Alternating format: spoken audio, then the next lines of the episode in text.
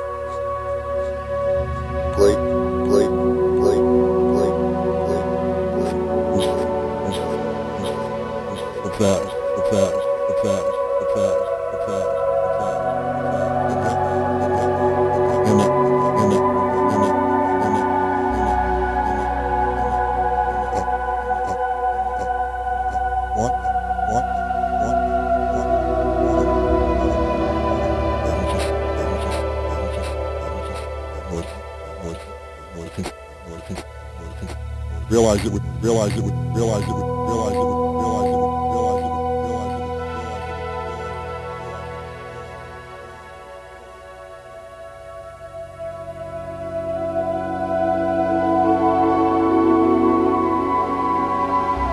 it spent time in Australia. I grew up in Southern California deserts. Immensely drawn to that, the sound aspect of it, and then there's the the incredible body sensation and sensual nature of the temperature that we have here a lot, which is almost on the best days when you're uh, when the ambient temperature is matching your body temperature, and I feel this dissolving of my body barriers, so I'm expanding outward. I mean, I'm always feeling that expansion on those kind of days. And then there's the other days where, you know, we know our summer. For me, it's a great metaphor for just adapting to to extremes and to also have the agility to move between these very dynamic physical experiences that you get from your immediate environment and the expansive views, even in the middle of the city, everywhere. You can always kind of get grounded on where you're at, what, direction you're looking at, and, and what that particular area is doing that day. Like some days, the way the clouds form over the Catalinas, or over the Rincons, or over the Tucson Mountains, and you know, I've been here since '90. You know, I'm never taking it for granted, and you know, always feeling engaged. And, and I, you know, I get out and do mountain biking in the Tucson mountains, and you know, for years I've been I've experienced every mountain range around here through mountain biking. And that's a wonderful thing to get out and to get engaged and engaged and engaged and